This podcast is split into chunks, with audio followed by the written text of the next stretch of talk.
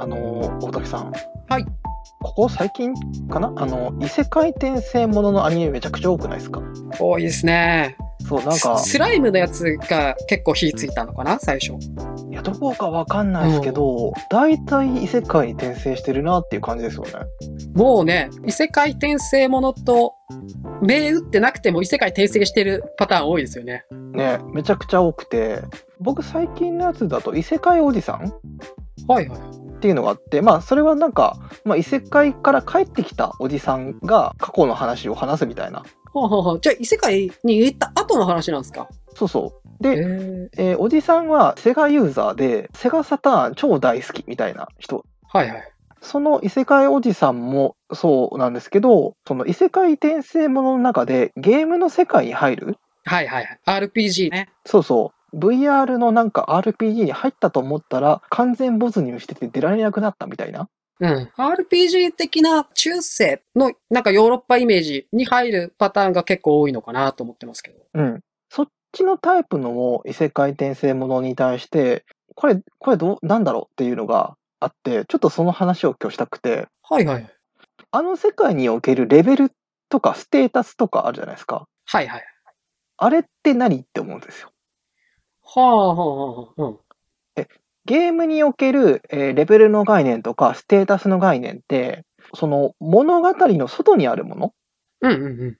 ゲームの物語っていうものがまずあって、うんえー現実世界にいる、えー俺たちに対してとつなぐときに成長したとか痛いとかみたいなものって体の反応なのでそれ伝わられられないってなってて、はい。ゲームのプレイヤーがいて、うん、ゲームの中に主人公がいて、感情移入したりとか、同一したりはするけど、まあ別の存在でうん、いて、で、その時にレベルとか、例えば HP とかの概念って、ゲームの中の主人公が自覚してるものじゃなくて、プレイヤー側から見えてる世界であるっていう感じのことですよね。うん、そうそう要はそこの伝達ができない部分を数値化させて分かるようにしてるっていうものがレベルだったりとかステータスなんだけどあの割とその異世界転生もののゲーム内にいるやつを見てるとあのそれが世界の中で普通にあるっていう、はいはい。レベル99でとかありますよね。そううそうそうそれでめちゃくちゃ違和感が出てくる、ん。はいはいはい。えー、とその違和感が何かっていうとすげえ近代的な概念だなと思っておー、近代的。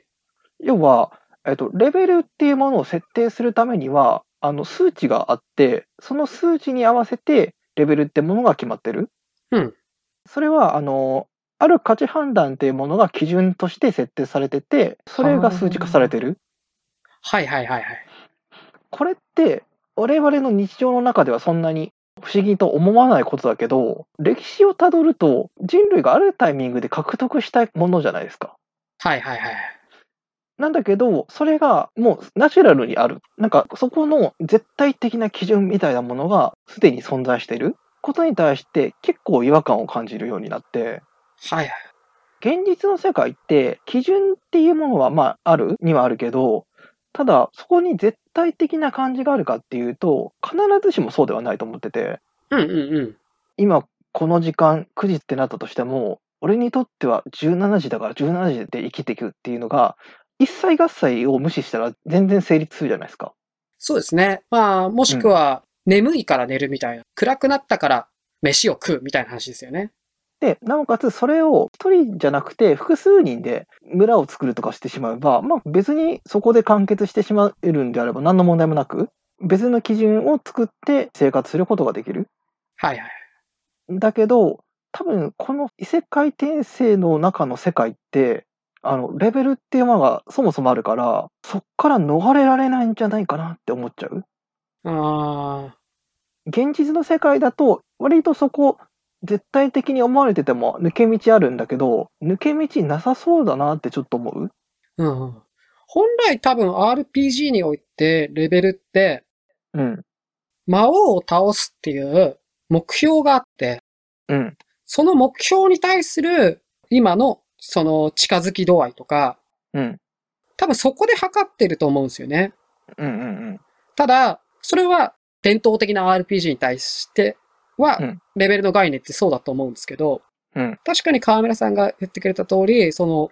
異世界転生ものにおいて、そのレベルうをん適用させているのって、必ずしも魔王を倒すための尺度として、レベルっていうものが存在してるんじゃなくて、うん。うん。全く別の生き方をしている人間にも同じレベルっていうものを適合させてしまってる。うん。魔王を倒す気なんてないし、魔王を倒す目的なんて持たない人すらも、皆同じレベルという尺度の中に収められてる感じは確かにあるなと思いますね。あと、もう一点あるのが、レベルって上がるものじゃないですか。はいはい。下がらないっていうのが結構大事で、ああ、なるほど。うん。はいあの、上がり続けていく、ある種の進歩史観みたいなものはい。レベルっていうものが、うんを上げるものが、その経験値と呼ばれるもので、経験が常に足されていく概う念んとして扱われてますよね。うん。だから、今日よりも明日の方が強くなってる。レベルっていうところに関しては。積み重ねていく概念ですね、そうそうそう。で、どんどん強くなっていく。はい。っていうのが前提化されてる。で、これも結構近代的な概念だなと思って。うん。実際のところ僕ら本読んだとこで忘れちゃいますよね。 そう。あの、レベルマジでね定期的に下がってるはずなんですよ。なんかレベル下がってるなって感じる実感の方が多いですけどねそう。そうそう。そうなんですよね。なんか3日間何もしなかったらなんかレベル気がついた2ぐらい下がってるみたいな。疲れやすくなったなとかね。そうそうそう。それが普通なんだけど、あの世界観とかってそうじゃないから、うん。基本どんどん元気になっていく。どんどん強くなって魔法を覚えどてんいどくん強っていうくなっていく。そうそうそう。か、成長が停滞するかのどっちか。その二択の世界っていう。で、それが基盤に完全になってる世界観なので、住民しんどくないってすごい思っちゃう。確かに。なんか、フィクションの世界だとはいえ、うん。さほどその点について違和感を抱くことなく読めるうん。異世界転生ものっていうものを読んだり、アニメとして見たりすることができるっていうのは、ある程度自分たちの生活にもそれを適合させてても違和感を感じない僕らが。そう。逆に言うと、そこに対するリアリティみたいなものを描くようになったから、うん。はあの、そこに、に対してすごく違和感が出てきたりとか、意識がいったりする。い。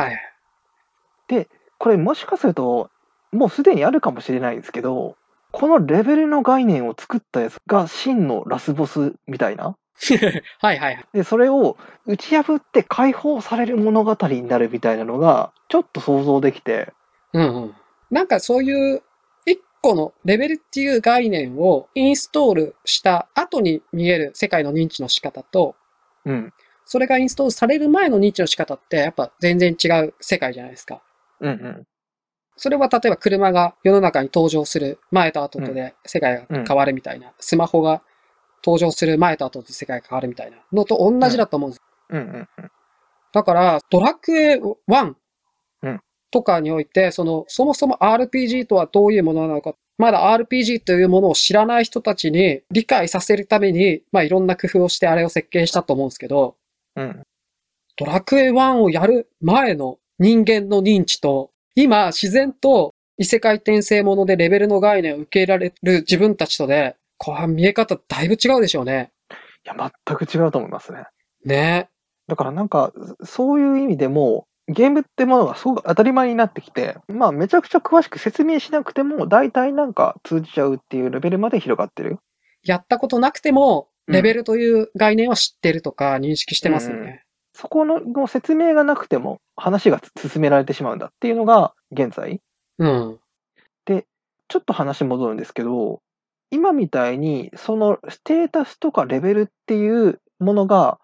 あの、すごい強い制度として機能してるってことに、物語世界の人たちは気づくことができるかどうかって結構わからなくて、うんうん。それこそ、あの、価値観が、それができる前とできる後で変わってくるみたいなとこともつながってて、その中にどっぷりいて、それが当然のようにある、疑う余地もないものとしてあるときに、それがない世界っていうものを想像できるのか、そこから解放されたときに自分たちはどういうふうに生きれるのかとかを想定できるのかなっていうのを考えてしまう。うん。ゲームの中の全然実在しない人のことに対して考えてるっていう、なんか不思議な感じではあるんだけど、村人 A の幸せね。グラビット A ってものは、そのゲームの世界のいるっていうことまで気づかないかもしれないけど、うん。そのグラビット A がいる世界の仕組みに対して意識がいくのか、そこに疑問を持つのかみたいなのは結構興味があって、はい。で、そそれは翻ってきて現実の中での物事であったりとか、いろいろな制度のみたいなものに対して見え方を変える役割も含めて結構大事だと思うんですよね。フィクションが大事なのって、想像しないことを想像する。うんうんうん。想定していないものを現実的に想像するとか、そういうことが重要なポイントだと思ってて、うん、自分の身に引き受けてうん。想像したり考えたりすることができるっていうとこですよね。そう。だからもし自分が同じような感じで経験したとしたらどう思うかとどう考えるかっていうところを想起させる、それがすごく大事なポイントだと思うので魔王を倒す目的を持たない人たちにうん引き寄せて考えた時に、そうそうだから主人公っていうものがいてみたいなところじゃなくてそういう人たちがいる中で普通に生活している人たちの立場から見た時にこのなんかレベルとかステータスみたいな概念って何ってうんならないのかなとかはい。うん。もうなんか勝手に、あのー思いついたことをダラダラ喋ってしまってあれなんですけど、これ定期的にあの起こるので、あの、またなんか思いついたら話します。ありがとうございます。ありがとうございました。